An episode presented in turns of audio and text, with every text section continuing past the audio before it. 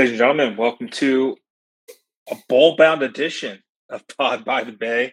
I'm your host, Nathan Bond. Join alongside me, Seth Barnador, two man weave this evening for a special Pod by the Bay episode as your South Florida Bulls clinched a bowl berth in the season finale versus Charlotte in their 48 to 14 shellacking of the 49ers. Uh, Seth, I got to tell you right off the bat, um, I reports are I may or may not have gotten a little teary eyed standing on the field after the game. well, there you go. Um, no. Listen, it's been a very long time. uh, it was a lot of fun. The energy was great. The players just flat out enjoyed themselves. I spoke with um, athletic director Michael Kelly after the game, and you just both collective sigh of relief as we uh, move toward a, a new chapter of South Florida football. Yeah, it was uh, kind of exactly what you were hoping for in terms of that game. You were uh, kind of dreading a tight one, I think, for the last month, and ba- basically since that UConn game, it was kind of like, oh man, it's all going to come down to Charlotte, probably. Oh my gosh, I hope. uh, so, yeah, no, it was great. Uh, great how they won it. Obviously, great that they won it. Um, a lot of energy, a lot of enthusiasm, uh, and a really good, like a great year one in every imaginable way.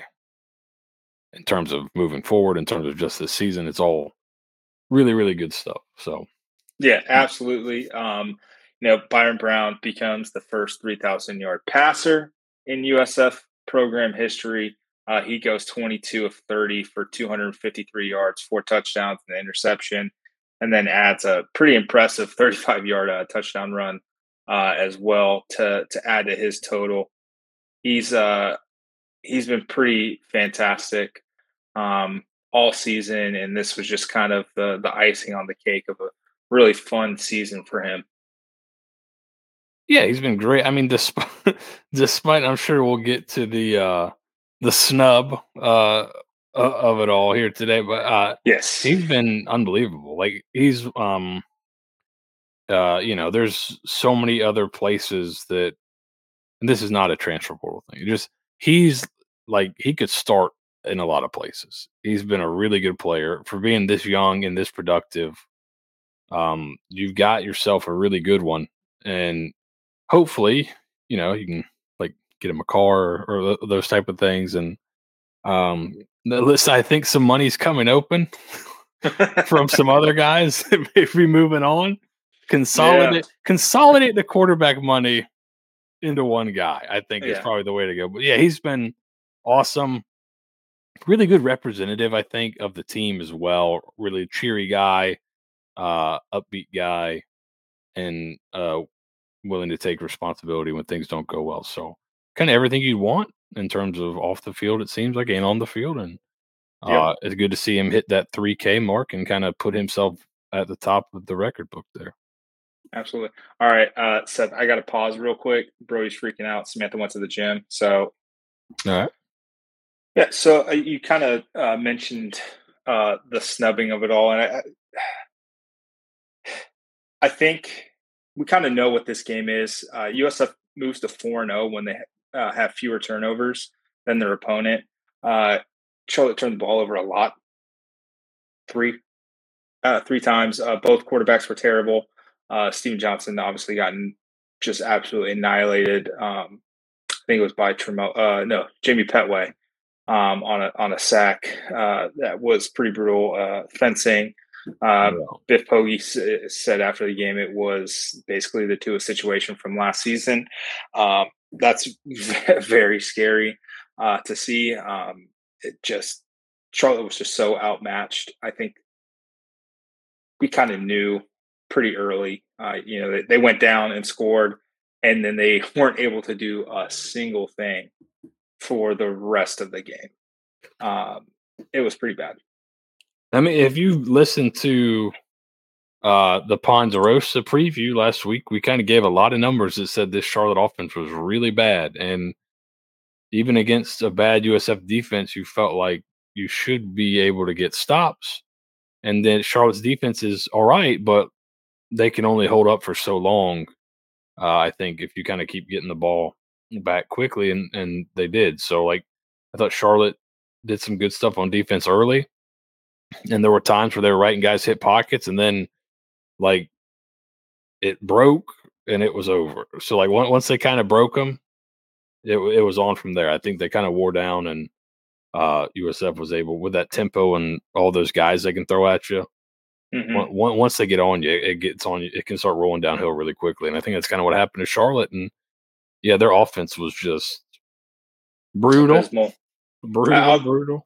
I'll give you the the drives, and then I'll, I'll kind of go deeper. So, first drive of the game goes down nine plays, seventy one yards, scripted to perfection. Right, turnover on downs, punt, punt, interception, punt, punt, interception. Their first drive of the second half, new starting new quarterback in, they go down and score, five plays, 74 yards. Uh, next, the last four drives of the game for them, nine plays, 11 yards. I don't, that's really hard to do. So good job for them. Uh, turnover on downs, uh, punt, downs, downs. Um, the scripted plays worked for them. Good job. They combined for 145 yards on those two drives. And uh, the rest of the game, they totaled, let me do the math real quick 154 yards of total offense outside of those two uh, start start the game, start the second half drives. Uh, they're really bad, especially when you you've got ten guy, ten starters allegedly just didn't travel. Um, spoke to someone, uh, kind of mentioned it last week, uh, who has family who works for the Charlotte football team, and um, they had offensive guys playing defense. Uh, it was it was pretty brutal, and it it bore out in the numbers. Yeah, it now, was. Uh, it was not. It was not a pretty sight to watch. I mean, it was if you're a USF fan, but just in terms of a football enjoyer, not great. Yeah, uh, it was not great. Um, now to the all conference stuff. Um, I get it, right? Like I get the consternation, and I was kind of of the mind. Well, there were four really good quarterbacks. Two of them made the first team. One made the second team. One made third team. No honorable mention quarterbacks. But all right, well, you know, four per, four per. I, I completely get it. Makes a lot of sense. And then you kind of look through, and there's two punters on the honorable mention list, and you're like, well, I mean, I how is the how is the ballot? Have you voted for all American Conference before? What's the ballot like? You, I'm sure you don't get to pick three teams. You pick probably. So, I didn't did not get one of these ever this year. I I think this is strictly the conference. Oh, this is and oh, that's I guess my thing is I wonder what the ballot is like. Do you give two at each position and they just like do it by highest vote? because if or three or four because if it's that i could understand okay maybe byron didn't get any votes if it's if they're asking everybody for their top three. Because the team success wasn't as good as the other guys the other guys have a little bit more pedigree a little bit more name value whatever. Like it would make sense there but i that that's kind of the only way it makes sense. It doesn't but then there's four four i don't i mean i don't know four punter what excuse well me, that's uh, what like the the one, punt vote the punting no, vote five was, punters. the punting vote was split. That's what i'm saying like uh, if you if you could just put if you just have to put two guys you may have you know like it could it could have been one guy got three votes one guy got two and then three other guys got you know you know whatever it you know it could have been something like that where it's the guy got one vote, but so that makes him honorable mention. Whereas if you only can do the top two quarterbacks or the top three quarterbacks, I could see how Byron wouldn't get votes from coaches if you're looking at top three quarterbacks in the league. You, would probably go just based on team success, the two guys, the Pratt and Harris. That that's kind of team success and pedigree, and then probably Stone just based on team success, right? Or you could even go Henigan based on team success, you know, that kind of stuff. There was a lot of good quarterbacks in this league, I thought this year. So you're seeing that like uh Warner's hit the transfer portal and he's going to be a hot commodity. And he's Right. probably like seventh in the conference. Yeah. Like UAB quarterback wasn't bad. Zeno wasn't bad. Like No. that, like it's a pretty it's a pretty good conference for quarterbacks. So I I do I did think it was weird that he didn't even make honorable mention with how good his numbers were. I do think that's a snub, but if if it's just kind of a simple thing of like, hey, you vote for two, then it makes a little bit more sense. If you vote for three guys, okay, then it makes a little bit more sense why he maybe not being people's top three. But uh, the way the team shook out, where you've got four quarterbacks on there and he can't even make honorable mention, that does seem a bit odd with just the accumulation of his numbers. Right. And like you can't even knock like the the four quarterbacks that are on the list. Like I think by and large those are the four best quarterbacks. And if it's voted on by conference. coaches, they're going to value winning too. Right. Which six games is great, but you look at those other guys; they're all, you know, eight or more probably. Right. So. So, so like I get it. Um not surprising, not many defensive uh players make the list. Uh, you know, Amaris Brown, sure, Rashad Cheney. Um he he was fine. Um Jhalyn Shuler uh led the team in snaps defensively this year, and we'll get into that in the Ponderosa. Um I thought he was probably your best defensive player can or in most consistent defensive player all season. Um, so nice, nice for him to get you know a shout. Uh, the thing that really kind of irritated me more than anything is just how they laid them out in the graphics. they did by school, right? And Uh, Well, the honorable mention, Honorable mention was by school, and- yeah. but then like you start at wide receiver. Like I don't know, it just irked me that like quarterback was like in the middle, like they were trying to hide it. yeah, I don't know. I, that that that's my biggest complaint. Obviously, Michael Pratt, offensive player of the year. Trey Moore, defensive player of the year. Uh, LaJohntay Wester, who we saw in person, uh, house a punt and uh, had a fantastic game. Uh, was all, was named first team wide receiver and uh, the first team return specialist out of um, Palmetto, Florida. that's So, correct. That's uh, correct. Kudos to him. Um, but We're just we're just built different in Palmetto. Yeah, built different say? down in Palmetto, Palmetto, that's for sure. I, I can't really complain um, about the snubbing because it se- it honestly seems like it was like pick two, pick three, and then That's my guess. So that's why, like, if that's the case, which it probably was, then it makes a little bit more sense. Like, there was nobody that was. You couldn't say there was a, a person that Sean Atkins. I think is probably the one that, and he made second team. The, the one that really sticks out in terms of production and a guy that consistently made plays every game.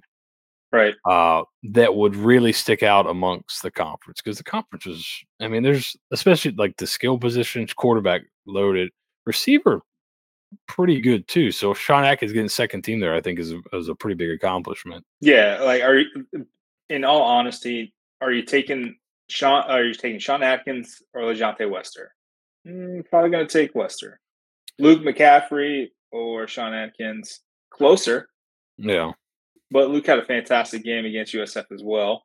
Uh, even with the quarterback out, he did it. You know, he he well, he did what he did the last half of the season with a backup quarterback, which is pretty impressive. And then uh, Joshua Cephas, who uh, I mean, there's some some DBs will see him in their nightmares for USF. uh, Tavin Ward. Um, so, eh, eh, you know, th- that's the move upableness, I guess, for for Sean Atkins. But the, the three guys ahead of him were truly kind of special this year, and really no offensive lineman kind of stood out. USF didn't really use the tight end as much to really garner anything. Running backs were so up and down; you weren't going to get anything there defense, as we mentioned, was less than ideal. Uh, kicker Mm. Can't hit. Maybe to start the year. Maybe to start the year, but as the year went on, it got a little bit right. got a little bit dicey there. So uh, you can't really complain too much. Um, and as we shift toward the bowl game, uh, there's something happening uh, as we record this in five days. The transfer portal opens. So this is the prime window for players to enter the portal. And, uh, you know, USF is no uh, no stranger to the portal. And they've already been, I think, four guys already have announced, four or five guys have already announced. I kind of uh, start with probably the one that was kind of hanging over the quarterback room all season. Gerry Bohanon officially enters the portal. Um, I said back in August when I when I you know reported that Byron Brown was going to be starting quarterback, I didn't think Gerry Bohanon would ever play for USF again. Come to find out, he is not going to play again. It just the injury. He's been uh, usurped as a starting quarterback um, by Byron Brown. Um, I think it was really great of head coach Alex Golesh to mention the impact that Gary has had on this program, even while being out. Um, I'm sure that's been tough for him as he, you know, was really starting to figure it out last year. Gets hurt versus Tulane, sticks it out, trying to figure out his injury, and just could never get healthy again. And then got Wally pipped uh, by Byron. So that's that's tough, but hopefully um, he can stay healthy and have another solid, productive year. You know, the guy that replaced him at Baylor is also in the portal. Uh, so, you know, life comes at you fast. He's back, baby. come, come back. Aranda might beg him to come back. Who knows? Yeah, he he might. Um, They've been snake bit since he left. Couple of uh, players also entering the portal. Will Jones, um, one-time freak list uh, player, one, one uh, time uh, also in the portal. One time Seth Varnador fantasy team, uh, early round pick. didn't, yeah, uh, didn't, didn't work out. For, Will Jones uh, played in eight games this season and uh, 169 snaps. I don't have his full stats at in front of me, but that his snap start, counts were pretty low. He didn't it, week uh, ten. He started to kind of get his snap counts went from you know less than twenty. I mean, he had four games that he didn't register a single snap in, and then 55, 7, 25, and 41 the last four games. So he started to play a little bit more, but um, it's a couple of those games where they're just trying to find somebody that can cover right. somebody back there. So uh, came in with a lot of you know that it, that injury. We'll always have him throwing a teammate under the bus after the injury. We'll always have that, but it, it seemed like that just that some guy. I think like the the guys in the NFL you see come back off those in a year are just the ultimate freaks of nature, and you don't see guys like really come back at top speed. It seems like for a lot of times over a right. year, right? So he heard it like was like the Thursday or Wednesday before the first game of the season two years ago. Right.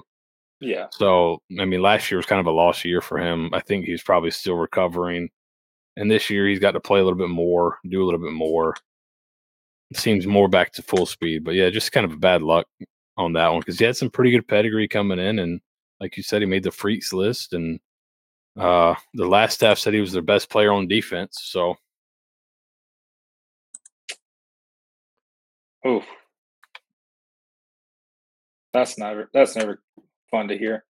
No, so that um, didn't. So that didn't help. I mean, that could have been like, uh, "Who's hurt? He's the best player. We needed him. Oh man, we don't have our best player." Right. Um, couple offensive linemen hit the portal. Uh, Zach Perkins, uh, he played in two games, seven snaps this season, uh, and also Darrell Bailey, who uh, I'm looking. I don't think he registered. Didn't register. A off- I don't have a sn- offensive snap for him. I think he is on.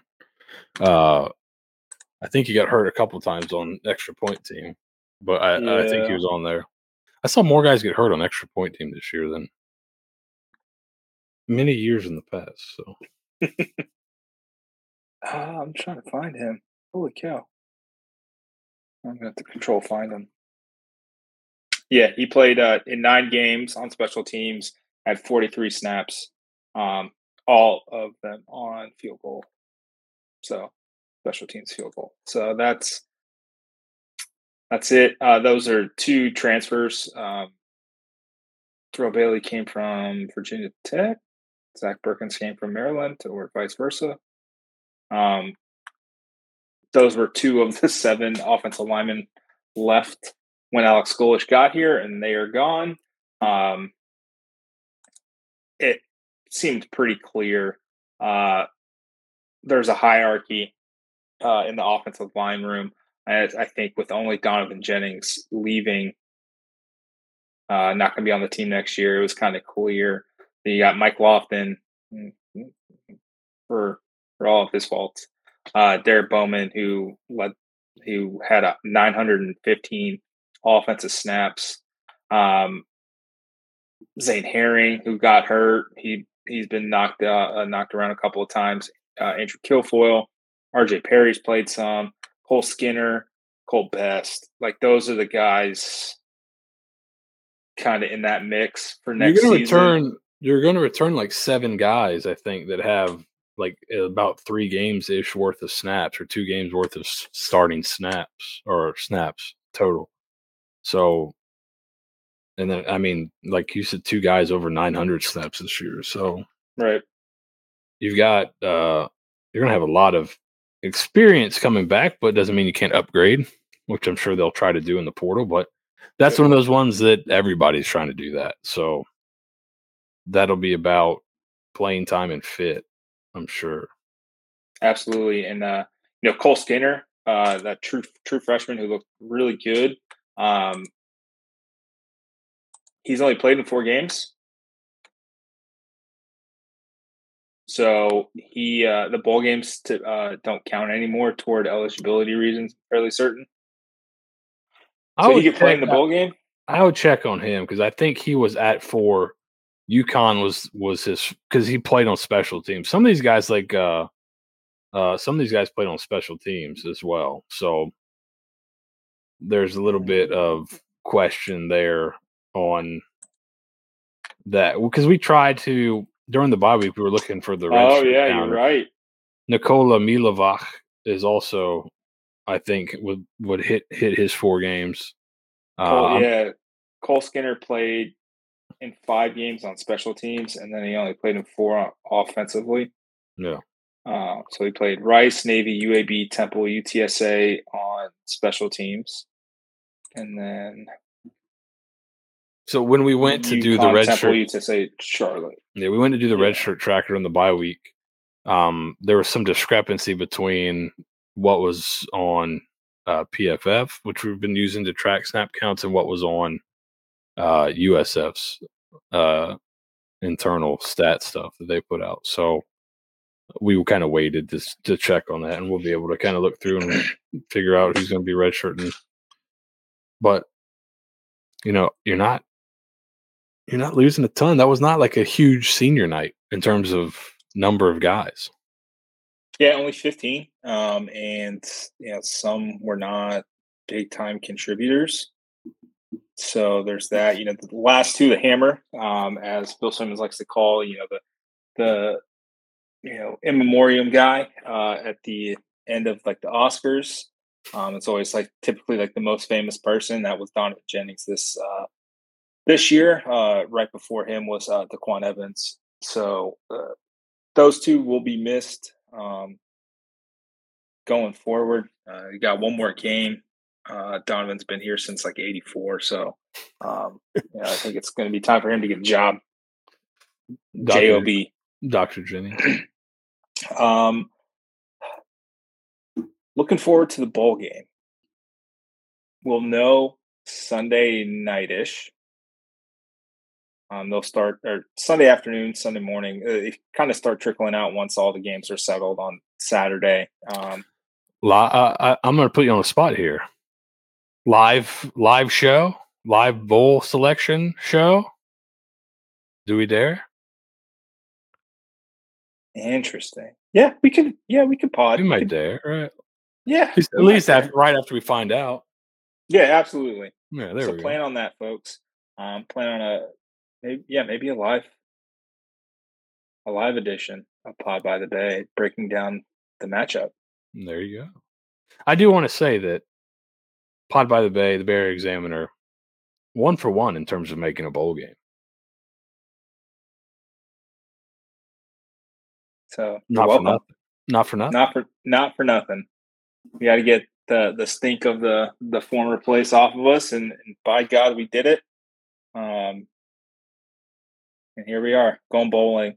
Um, obviously, the options: First Responders Bowl, uh, military, no, armed forces. One of the two. I think it's whatever one's in DC. I always get those two mixed up. One's in Texas, one's at Navy. And I'm pretty sure it's military. Is it Navy?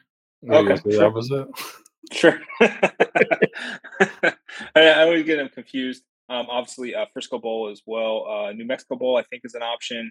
Um, Myrtle Beach, Fenway, Boca, uh, Hawaii Bowl doesn't seem to be an option. Thank God, because the travel would have sucked. I think the game's on the twenty third. Yeah, I would And think. not getting back until Christmas morning. I think my wife would kill me. Yeah, also, so- going to Hawaii without her would also That- probably yeah. be the I oh, I don't know. We, I don't. I'm not. We're not. We might not be at the. I don't think we're at the Patreon level to send a couple people to Hawaii quite yet. We need to. We'll need to get you a afford the flight drive and then going. Yeah, you got to sleep on the beach or something. we'll have to get a membership drive going. Yes, military bowl in Annapolis. Um, so thinking through it, you don't think they're going to put? They're not going to be in Texas, right? Because you'll have. No, I guess it would. It may depend on what happens with SMU. yeah, I guess so. if they win, because you're gonna have Rice and SMU both bowl eligible, right? So I'd imagine they'd put them in Texas. Probably. So those are probably out. Um, you got two in Florida, right? Yep. I guess it, it it may. How much of it do you think depends on who wins SMU versus Tulane? Well, uh, that's the. I think that's going to be the interesting thing, right? Because if SMU beats Tulane, But doesn't- Liberty right now yeah, would if they if they beat um New Mexico who they play? State. New Mexico State, uh, and the Sun Bowl, Sun Belt, right? Sun Belt, uh, CUSA. they're CUSA. CUSA. Uh, if they beat them in the CUSA championship game, they would more than likely be the highest ranked G5 school and therefore would get the New Year Six bowl game. And now you're throwing t- the Tulane wrench where Yeah, where we kind of always kind of penciled in the the AAC conference champion to a New Year Six bowl, and now it's been a while since it scrambling. hasn't. What's it been like five or six straight?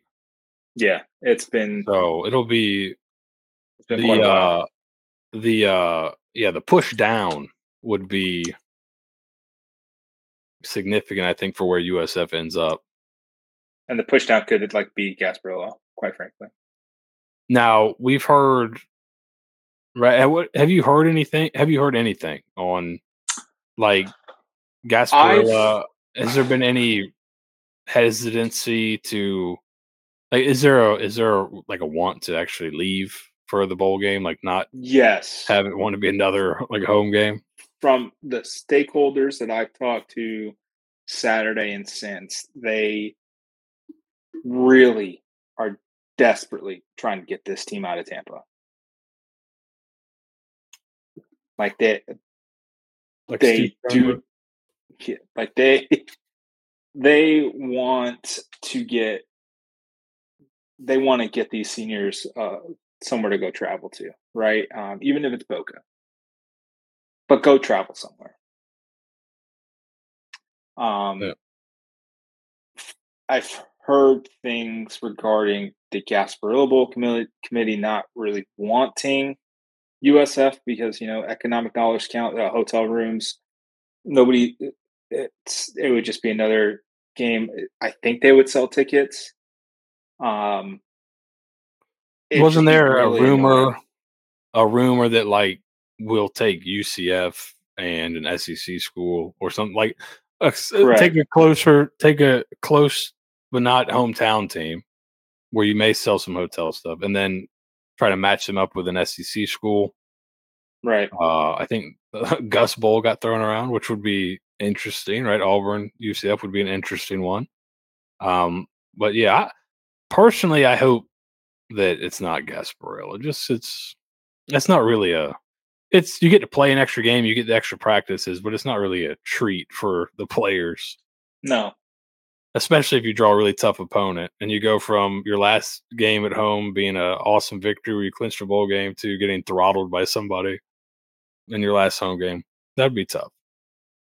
But I don't know. I'm I'm really excited about the bowl game because I think a lot of times now it's about like motivation.